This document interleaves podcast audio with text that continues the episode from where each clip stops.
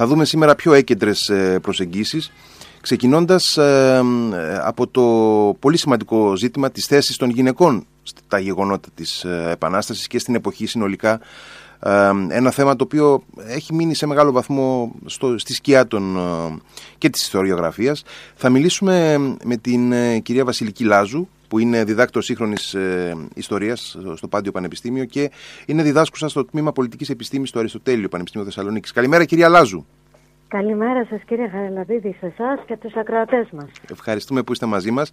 Ε, η αφορμή είναι φυσικά η επέτειος και μια δεύτερη αφορμή είναι ένα βιβλίο που κυκλοφόρησε ε, πρόσφατα από τις εκδόσεις Διόπτρα, ένα δικό σας βιβλίο. Με, με ακούτε; Ναι, ναι.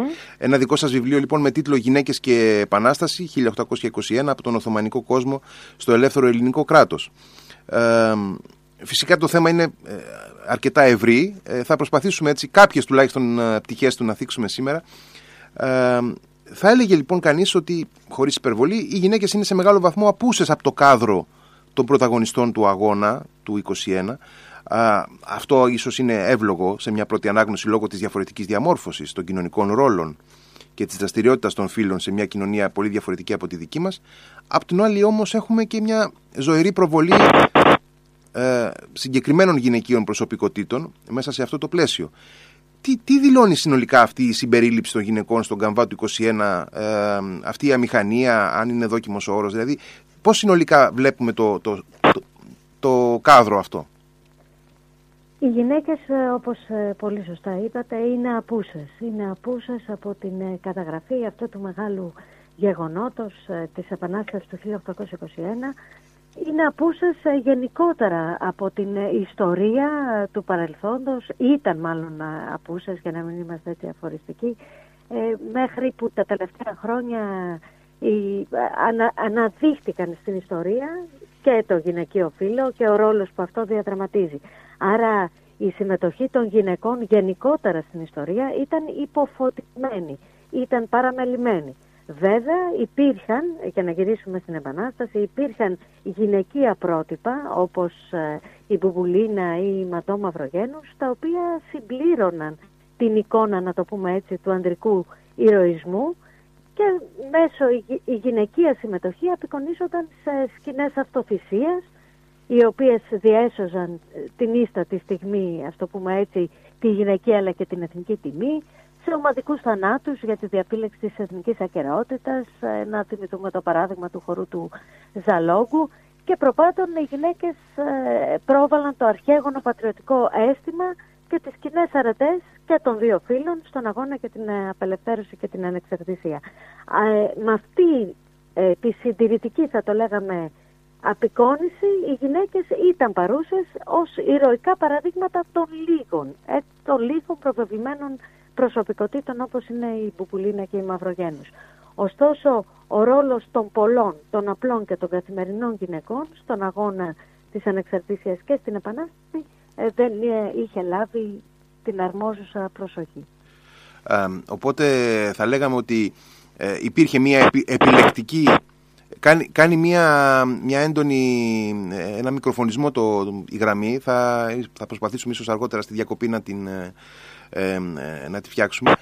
Ε, θα λέγαμε λοιπόν ότι υπάρχει μια επιλεκτική χρήση προσώπων και επιλογών και συμπεριφορών αλλά συνολικά στο, στο μεγάλο, στη μεγάλη εικόνα έχουμε μια αρκετά ελλειπτική παρουσία, έτσι δεν είναι; Ακριβώς. Και αυτό έχει, έχει να κάνει και με την αντίληψη που έχουμε για την ιστορία, την αντίληψη η οποία κυριαρχούσε ε, και προέβαλε μόνο τις πράξεις ηρωικών προσώπων.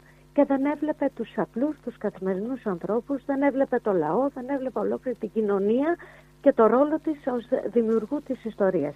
Δηλαδή συνηθίζουμε να βλέπουμε την ιστορία σαν αποσπασματικές πράξεις πολιτικών προσώπων ε, ή στρατιωτικών ηγετών και παραβλέπουμε το ρόλο των πολλών. Το ίδιο ίσχυε και για τις γυναίκες.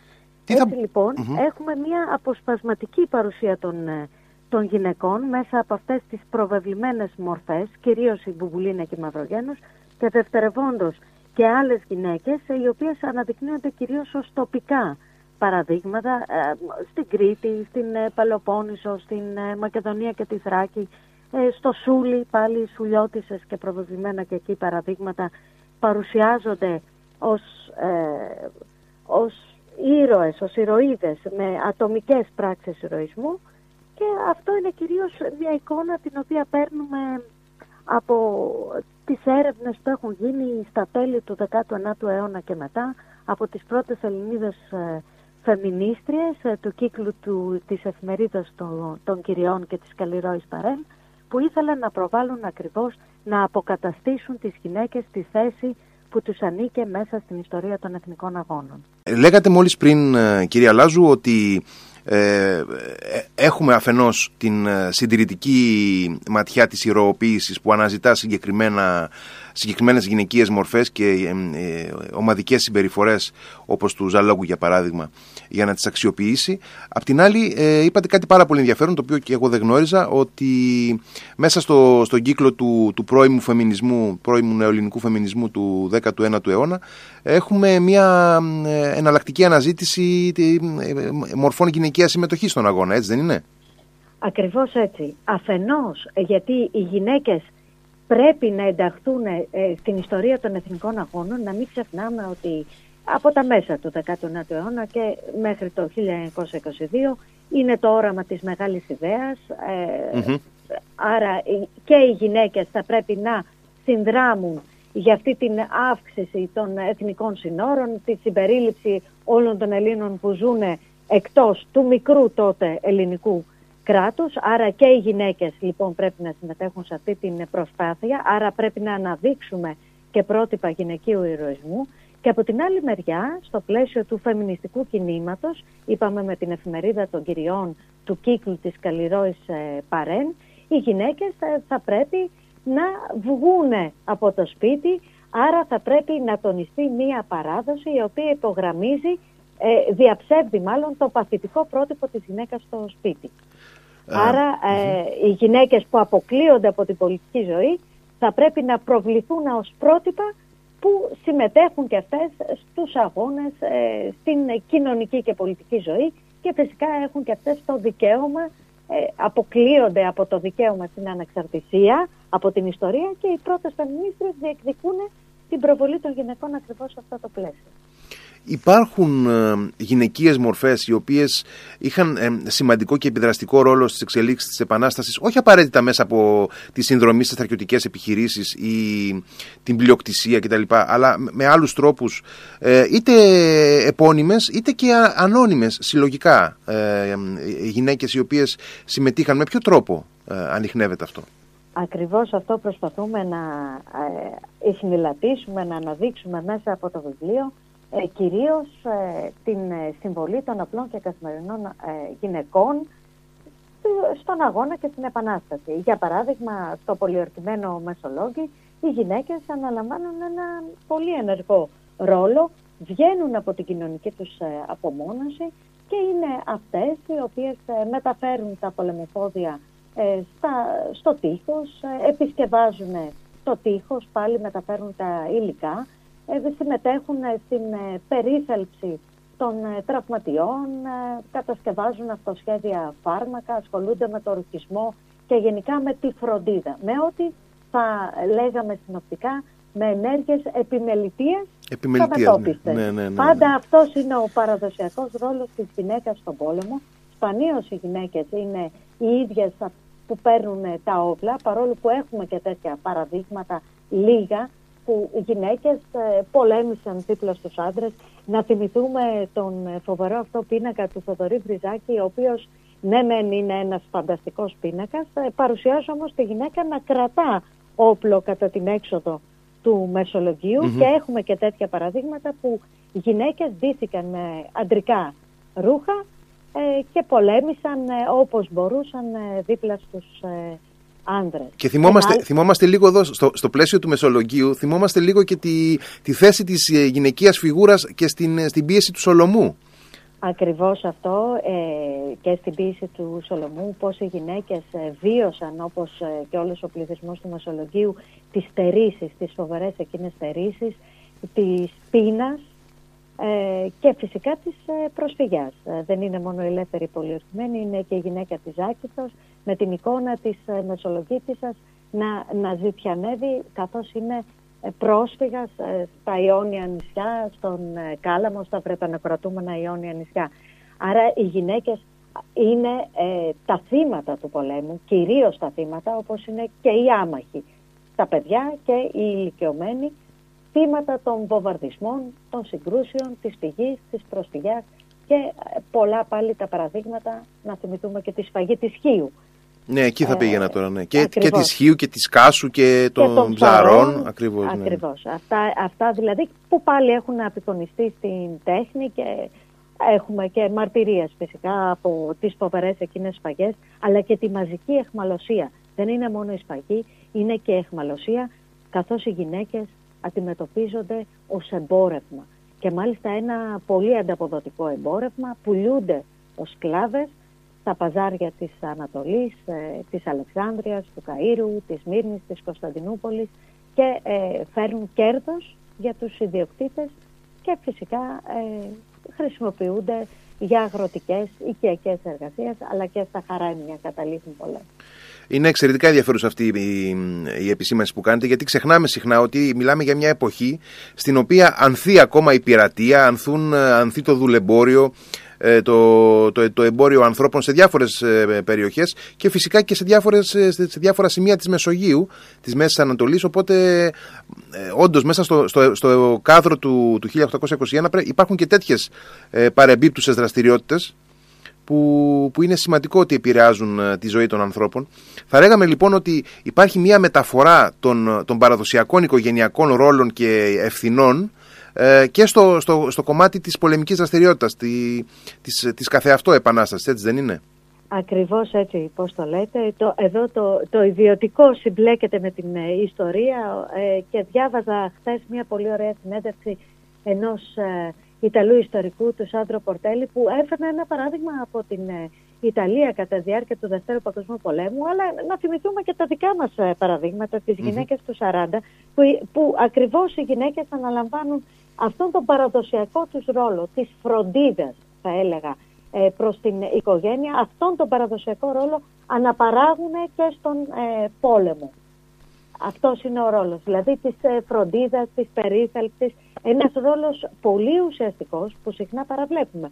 Γιατί δεν είναι μόνο να πάρεις το όπλο, αλλά πίσω από τους ένοπλους υπάρχει και μια κοινωνία η οποία στηρίζει ακριβώς αυτή την ε, πολεμική προσπάθεια και εδώ είναι και ο σημαντικός ε, ρόλος των γυναικών όπως παραδοσιακά τον γνωρίζουμε και σε άλλες περιόδους της ε, ελληνικής ιστορίας.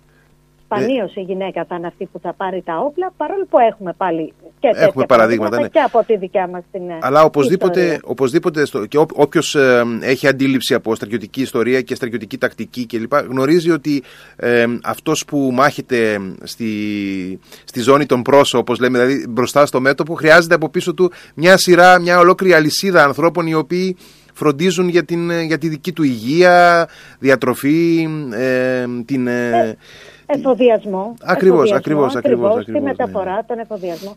Οι γυναίκες είναι τα εργατικά χέρια, να το πούμε έτσι, στο, στο Μασαλόγγι. Δηλαδή, αυτές που πραγματικά ε, ε, επισκευάζουν τα τείχη. Γιατί μιλάμε για συνεχόμενους βομβαρδισμούς, επισκευάζουν τα τείχη, μεταφέρουν τα υλικά οι γυναίκες και παιδιά και αυτό καταγράφεται στις ε, πηγές της εποχής, όχι μόνο στα απομνημονεύματα των αγωνιστών, αλλά και στην εφημερίδα του Μεσολογγίου, τα ελληνικά χρονικά που, ε, που εκδιδόταν ακόμα και τον καιρό, τους δύσκολους καιρούς ε, της ε, πολιορκίας, ε, ναι. μέχρι την, ε, τις ίστατες ημέρες από τον εκδότη τον Μάγερ. Ε, οπότε στην πραγματικότητα επιβεβαιώνεται μια, μια τάση που την είδαμε πάρα πολύ να, να εμφανίζεται έντονα στους μεγάλους πολέμους, στους μεγάλους παγκόσμιους πολέμους του 20ου αιώνα όπου ουσιαστικά οι γυναίκες έγιναν ε, στην αυτό που είπατε, το working force, ήταν, έγιναν δηλαδή η εργατική δύναμη, το εργατικό δυναμικό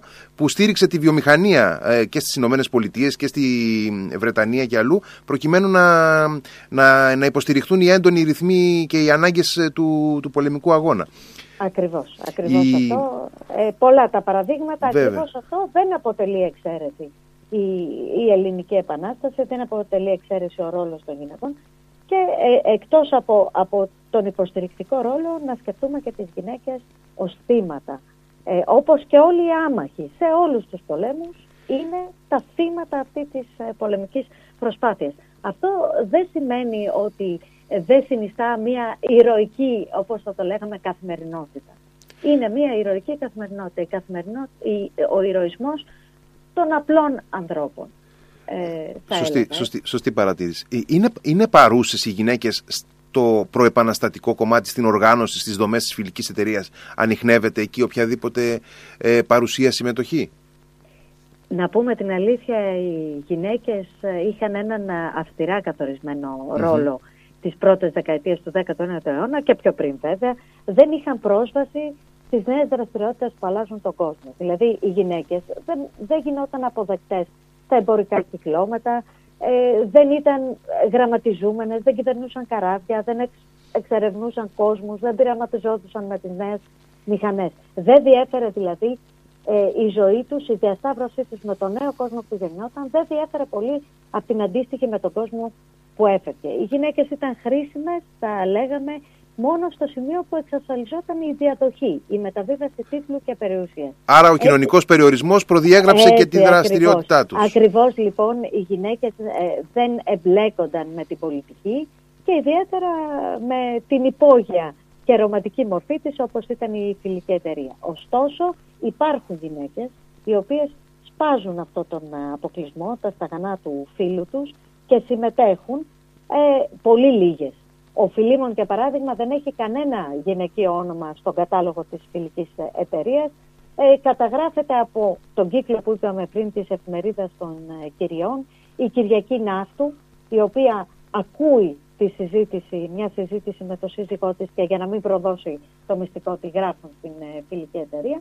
Εξάλλου πολύ λίγες ήταν οι γυναίκες ε, οι οποίες ήταν ε, μορφωμένες. Και αυτές είναι ο κύκλος των γυναικών της αριστοκρατίας, οι γνωστές μας ε, φαναριώτισσες, οι οποίες ε, έχουν ε, τη δυνατότητα να έρθουν σε επαφή και με τις ιδέες του διαφωτισμού και με πνευματικές ανησυχίες, διατηρούν φιλολογικά σαλόνια ε, στις ε, ηγεμονίες στην Κωνσταντινούπολη, αλλά αυτές είναι οι γυναίκες των ανώτερων τάξεων. Σε αυτό τον, κύκλο, σε αυτό τον κύκλο ανήκει οικογενειακά και η Μαντώ Μαυρογένους και η Ματώ Μαυρογένους έχει δεσμούς με το φαναριώτικο περιβάλλον. Ε, υπάρχουν ε, στενοί συγγενείς, ε, συγγενείς οι οποίοι έχουν αναλάβει θέσεις στην φαναριώτικη αριστοκρατία και φυσικά θέσεις στην Οθωμανική διοίκηση. Αυτό είναι η φαναριώτη. Ναι, βέβαια. έχει τεράστιο πλούτο, τον οποίο κληρονομεί από τον πατέρα της, όπως και η Μπουπουλίνα από τους δύο συζύγους της από τα καράβια και από τις ε, Βέβαια. ναυτικές δραστηριότητες των συζύγων της έχει πλούτο. Γι' αυτό συνιστούν εξαίρεση αυτές οι δύο γυναίκες. Εξαίρεση όχι λόγω της γυναικείας τους φύσης, λόγω της κοινωνικής και οικονομικής τους θέσης. Και διαθέτουν τα κεφάλαια που έχουν, ε, τα χρήματα, τα διαθέτουν. Και η κοινωνική, τους, η κοινωνική τους θέση, δηλαδή το γεγονός ότι χειρίζονται περιουσίες σημαντικές, είναι αυτή που τους δίνει και το βήμα να, να, να έχουν διαφορετικό ρόλο, έτσι δεν είναι; Είναι αυτό ακριβώς που τους ε, διαφοροποιεί και τις κάνει συνομιλήτριες, τις, τις κάνει ορατές στην ιστορία. Γιατί και η Μπουμπουλίνα καταγράφεται σε απομνημονεύματα αγωνιστών αλλά και φιλελλήνων που πολεμούν είναι αυτό και πολεμούν στην Ελληνική Επανάσταση καταγράφεται η μορφή της Μπουμπουλίνας όπως και της Μαντώ Μαυρογένους ε, ε, μια διαφορετική, με μια διαφορετική βέβαια όψη η, η Μαντώ ήταν όμορφη, καλλιεργημένη. Η οποία μας έχει ε, αφήσει και κάποιες επιστολές ε, προς ε, ευρωπαϊκούς κύκλους, οι οποίες είναι, είναι σημαντικές νομίζω. Έχει αφήσει επιστολές και εδώ πάλι είναι μια εξαίρεση γιατί οι γυναίκες δεν έγραψαν οι ίδιες τη δικιά τους ιστορία και τη δικιά τους συμμετοχή. Έχουμε κάποιες επιστολές και κάποια υπομνήματα γιατί η Μαυρογένους διεκδικεί, διεκδικεί αναγνώριση των υπηρεσιών της από το κράτος. Ε, και από το Καποδίστρια και από τον Όφανα ε, ζητά να ε, αναγνωριστούν οι υπηρεσίες της και φυσικά υπάρχει και έτσι μια ρομαντική ιστορία με τον Δημήτριο, το Δημήτριο Ψηλάδη. Ναι. Η Μαντώ μπαίνει ε, στην ε, τρίτη εθνοσυνέλευση της Τριβίνας κρατώντας ένα χαρτί που λέει ότι ο Υψηλάντης αθέτησε την υπόσχεση γάμου. Ήταν μια πολύ θαραλέα γυναίκα η Μαντό και ξεχωριστή για την ε, εποχή της ακριβώς γιατί προσπάθησε να σπάσει τα σταγανά του φίλου της όχι μόνο όσον αφορά την πολεμική της συμμετοχή αλλά και την διεκδίκηση ε, διεκδικεί να παντρευτεί, να είναι με τον άντρα τον οποίο έχει η ίδια επιλέξει και όχι η οικογένειά του. Ε, αναφέρατε... Γιατί η γάμη ήταν κανονισμένη. Βέβαια, βέβαια, βέβαια. Ε, αναφέρατε την περίοδο του Καποδίστρια και του Όθωνα. Αλήθεια, σε αυτή την περίοδο, δηλαδή την μετεπαναστατική, ε, αν θεωρήσουμε και του Καποδίστρια μετεπαναστατική περίοδο, γιατί σε ένα βαθμό συμπίπτει με, με τα το ύστερο κομμάτι της ε, Επανάστασης, αλλά εν πάση περιπτώσει σε αυτό το κομμάτι λοιπόν που ουσιαστικά ε, πηγαίνουμε από την επαναστατική ζωή στη συγκρότηση του, του νεοελληνικού κράτους. έχουμε μία, ε, μία διεκδίκηση θέσης πόρων από γυναίκες οι οποίες είτε επλήγησαν είτε συμμετείχαν στον αγώνα; Ναι, είναι οι, οι χείρες των αγωνιστών οι οποίες ζητούν μία μικρή σύνταξη ε, έχουμε, καταγράφονται στα αρχεία της Εθνικής Παλαιγενεσίας, ε, καταγράφονται ε, αιτήσεις από χείρες για να λάβουν ένα βοήθημα και είναι οι, οι πρόσφυγες πάλι μαζικά. Ε, βέβαια η γυναίκα δεν αποτυπώνεται κάποια συμμετοχή της γυναίκας στην πολιτική ζωή. Ε, να μην ξεχνάμε βέβαια ότι και, και το πολίτευμα το οποίο ουσιαστικά επιβάλλεται στο ανεξάρτητο ελληνικό κράτος είναι η απόλυτη μοναρχία, αντιπατηλία και αργότερα απόλυτη μοναρχία. Ακόμα όμως και στο πρώτο σύνταγμα το οποίο δίνεται το δικαίωμα της καθολικής ψηφοφορίας, το σύνταγμα του 1864, δεν γίνεται καμία συζήτηση για γυναικεία ψήφο. Οι γυναίκες θεωρούνται μη ενεργοί πολίτες. Θα έπρεπε να περάσουν πάρα πάρα πολλά χρόνια και να αλλάξει πρώτα η, οικονομική θέση της γυναίκας και η συμμετοχή της στις παραγωγικές δραστηριότητες για να μπορέσουν οι γυναίκες να λάβουν ε, το δικαίωμα της ψήφου και ισοτιμία, να θυμίσω, αρχές δεκαετίας του 80. Ε, βέβαια, άλλωστε και μετά, τη, και μετά, την, και μετά ναι. την Εθνοσυνέλευση του 64, του 1864 που ε, καθιερώνεται η, η γενική ε, ψηφοφορία αφορά μόνο τους άντρες, δεν αφορά φυσικά τις αφορά, ε, αφορά μόνο τους άντρες, δεν αφορά τις γυναίκες και ένα άλλο ζήτημα δεν είναι μόνο η πολιτική εκπροσώπηση αλλά και το δικαίωμα στην εκπαίδευση. Και αυτό είναι πάρα πολύ σημαντικό. Πολύ σημαντικό, ναι. ε, παρόλο που το ελληνικό κράτος είναι πρωτοπόρο όσον αφορά, είναι από τα πρώτα ευρωπαϊκά κράτη το οποίο ε, θεσπίζει την ε, δωρεάν δημοτική πρωτοβάθμια εκπαίδευση το 1834 και ε, ιδρύονται δημοτικά σχολεία και για εγχώρια και για κορίτσια, ε, στην αρχή είναι μεικτά, όταν γίνεται ο διαχωρισμός των σχολείων σε, ε, αρένων, αρένων, και σε αρένων και θηλαίων, ουσιαστικά ατονούν τα δημοτικά σχολεία για τα κορίτσια. Και δεν υπάρχει δημόσια εκπαίδευση δευτεροβάθμια για τις ε, γυναίκες. Αυτό υπάρχουν μόνο ιδιωτικά ανώτατα παρταναγωγεία και μόλις το 1917 γίνονται, ιδρύονται δημόσια γυμνάσια για τις γυναίκες. Δεν υπάρχει συμμετοχή των γυναικών στην εκπαίδευση, εξακολουθούν να μένουν αναλφάβητες, ε, αμόρφωτες, μέχρι, θυμόμαστε έτσι, μέχρι την εποχή των γιαγιάδων μας, ουσιαστικά μέχρι τις ναι. Ε, αρχές ε, του 20ου αιώνα, μην πω και αργότερα στον αγροτικό χώρο. Ε, το, το άνοιγμα που είχε, ε, τουλάχιστον που διαπιστώνεται, το, το άνοιγμα των Ελλήνων ε, πριν από την Επανάσταση, στα, στα τέλη του 18ου, στις αρχές του 19ου αιώνα, προς τις κοινωνίες της, Δυτικής, της Δυτικής Ευρώπης, της Κεντρικής Ευρώπης, στη, στην Αυστριακή Αυτοκρατορία, στη Ρωσία. Ε, αυτό, αυτή η επικοινωνία με το ευρύτερο διεθνές περιβάλλον, που είναι αρκετά έντονη, επηρεάζει την θέση των γυναικών και ναι και όχι. Εξαρτάται για ποιες γυναίκες μιλάμε. Ε, δεν πρέπει να αντιμετωπίζουμε τις γυναίκες ως μία ενιαία κατηγορία. Είναι διαφορετική η ζωή των γυναικών ε, στην ε, υπηρετική Ελλάδα, η διαφορετική η ζωή των αστών ε, και άλλη η ζωή της αγρότησας και φυσικά άλλη η ζωή της νησιώτισσας, αν το πούμε έτσι. Τα νησιά που βρέθηκαν στους μεγάλους εμπορικούς δρόμους που ένωναν την Ευρωπαϊκή Δύση με την Οθωμανική Ανατολή είχαν την ευκαιρία να έρθουν σε επαφή ε, με, νέες, με τις νέες ιδέες, με νέα ε, προϊόντα, με νέα αντικείμενα. Στο, για σκεφτείτε τους εμπόρους οι οποίοι έκαναν ναι, οι οποίοι επιστρέφουν από ταξίδια ας πούμε, και κουβαλούν μαζί τους βέβαια. βέβαια ναι. Στην Ήδρα για παράδειγμα ε, αναφέρεται ότι οι πλούσιοι καραβοκύριδες της Ήδρας ε, μεταφέρουν ε, ε, έπιπλα και ωραία αντικείμενα από όλη την Ευρώπη. Τα σπίτια λοιπόν που βλέπουν οι ξένοι περιηγητές δεν έχουν σε τίποτε να ζηλέψουν ένα ε, πλούσιο, ένα αστικό σπίτι της Ευρωπαϊκής Δύσης. Οι γυναίκες λοιπόν έρχονται σε επαφή ε, με τους ε, ταξιδιώτες που φτάνουν με τα πλοία, ε, με τα πληρώματα των πλοίων, με τους ταξιδιώτες που φτάνουν στα νησιά τους και μάλιστα αναπτύσσουν έτσι μια μικρή εμπορική δραστηριότητα. Ε, πλέκουν σκούφους, κάλτες, γάντια, ε, κεντήματα, τα οποία πολλούν στους ταξιδιώτες που έρχονται. Αυτό συμβαίνει, έχουμε περιγραφές για τη Μύκονο, τη Χίο, που υπάρχουν έτσι και μικρές ε, οικοτεχνίες, έτσι οι γυναίκες έχουν λιγάκι πιο εξωστρεφείς δραστηριότητες. Στη Μύκονο μάλιστα αναφέρεται ότι η σύζυγος ενός από τους ε, προύχοντες είναι κατάγεται από την Βενετία και διοργανώνει χορούς στις οποίες συμμετέχει έτσι και ο τοπικός πληθυσμός.